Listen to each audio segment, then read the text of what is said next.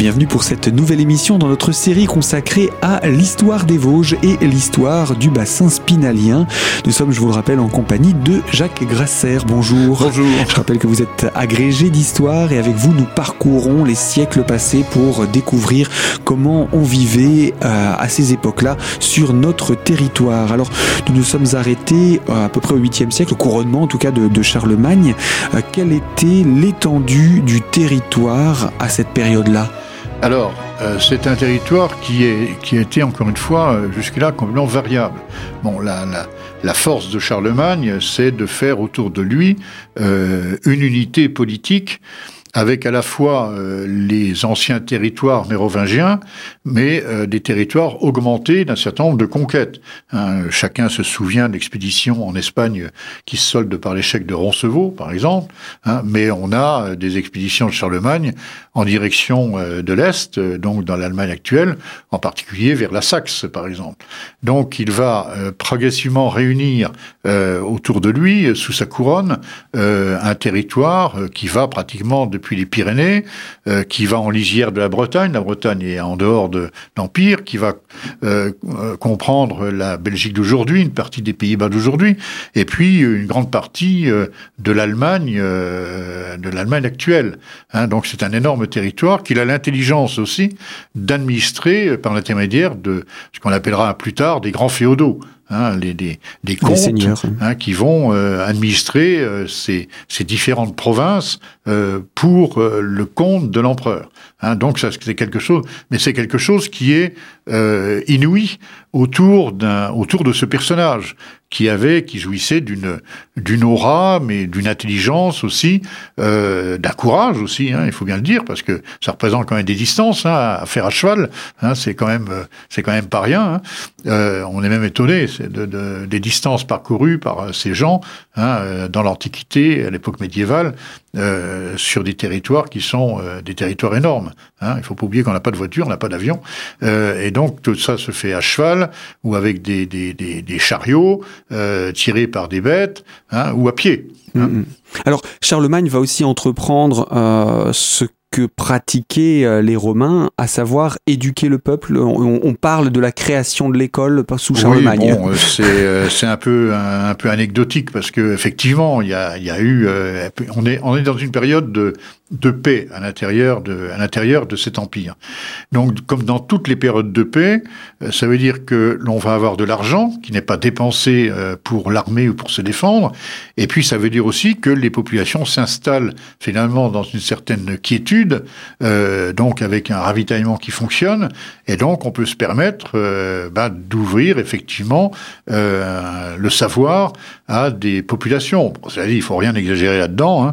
On a fait un peu une, une légende, hein, tout ça, mais enfin, on va pas créer des écoles partout. Hein, c'est, il joue pas le rôle de Jules Ferry non plus. Hein. Euh, mais bon, il y a une volonté effectivement euh, d'éducation, de, de retrouver, en fait, c'est toujours pareil, de retrouver euh, le, le, ce qui se passait à l'époque de la de la. Péromène. Tout simplement. Hein, voilà. Hein, donc une éducation autour des, des monastères, euh, effectivement. Hein, euh, voilà. Mais enfin, bon, il faut pas non plus. euh, C'est effectivement une, une lueur, euh, une lumière, on va dire, à l'intérieur de de siècles qui sont quand même des siècles de difficultés. Alors non pas des siècles décadents, hein, parce que là aussi on, on a raconté qu'à la fin de de l'empire politique romain, il y avait un, un effondrement de la de la civilisation, euh, de la société. Euh, c'est pas tout à fait comme ça que ça se passe. On a toujours, on a encore des œuvres d'art qui sont produites. hein, on le sait puisqu'on en retrouve. hein, les, les, différentes fouilles que l'on a pu avoir de cette période-là montrent que l'on a conservé quand même des savoir-faire relativement importants, même si on en a perdu euh, aussi. hein. C'est peut-être surtout parce qu'on en a perdu du fait de ces euh, semi-conquêtes, semi-installations, semi-guerres, j'ai envie de dire, qui existaient. Oui, bah, c'est ces périodes, ces d'insécurité où euh, on, sait, on, on ne peut, on ne construit plus euh, euh, comme on construisait à l'époque romaine.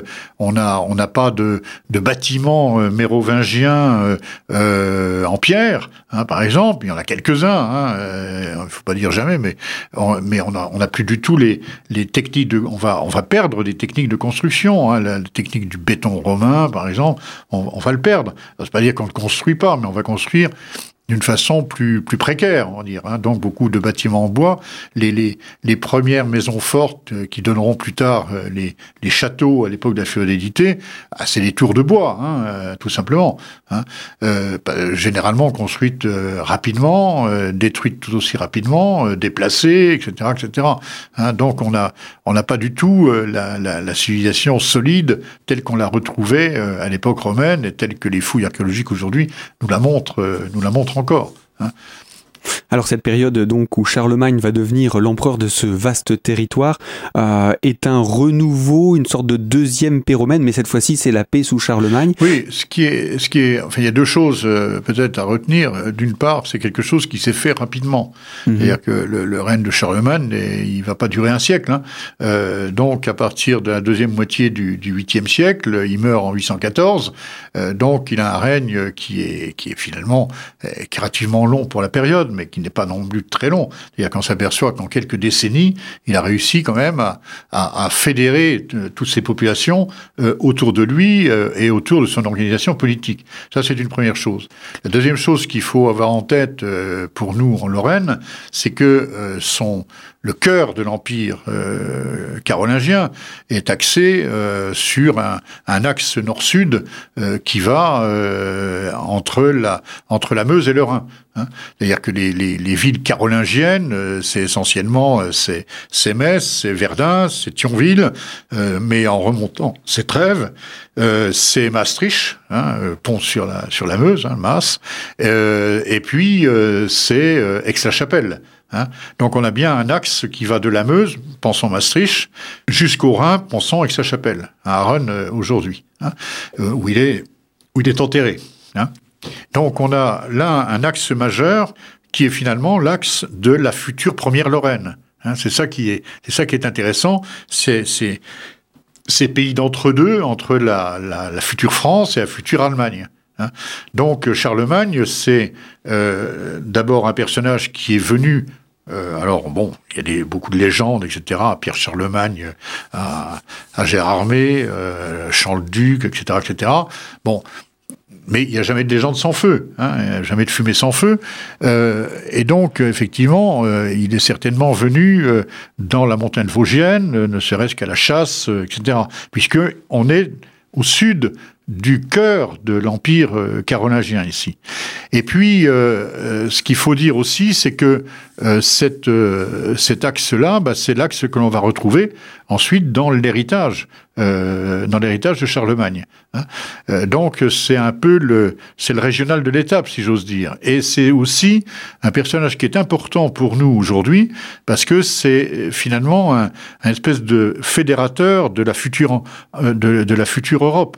Euh, après tout, euh, nous Français, on se réclame de, de Charlemagne, hein, qu'on appelle Charlemagne, Charles le Grand, hein, mais en latin Carolus Magnus. Mais pour les Allemands, il est tout aussi important, hein, d'ailleurs il est enterré chez eux, euh, Karl der Grosse, hein, pour les Allemands, mais il est tout aussi important pour euh, les Belges ou pour les Hollandais. Hein, je citais Maastricht, euh, par exemple, tout à l'heure. Donc, si on prend la Hollande, l'Allemagne, la Belgique, la France, alors bon, l'Italie du Nord aussi, avec ses démêlés avec les Lombards, les États de l'Église, bien sûr, puisqu'il va jusqu'à Rome, le nord de l'Espagne euh, aussi. Donc on s'aperçoit que c'est un personnage européen. D'ailleurs, c'est pas pour rien si tous les ans euh, les Allemands délivrent un prix Charlemagne euh, à Aix-la-Chapelle à une personnalité qui a particulièrement œuvré au service euh, de l'Europe. Hein. Ce prix Charlemagne existe toujours aujourd'hui hein, et est remis chaque année euh, donc à une personnalité européenne de renom à Aix-la-Chapelle. Hein. Donc voilà, c'est quelque chose de tout à fait, de tout à fait important pour nous. Eh bien, ce Charlemagne, véritablement un personnage qui a marqué le futur territoire lorrain et les différents pays limitrophes de cette zone de l'Europe. Jacques Grasser, je vous propose qu'on puisse se retrouver dans une prochaine émission pour poursuivre la découverte historique de ce qui s'est passé sur notre territoire. Alors, à très bientôt sur nos ondes.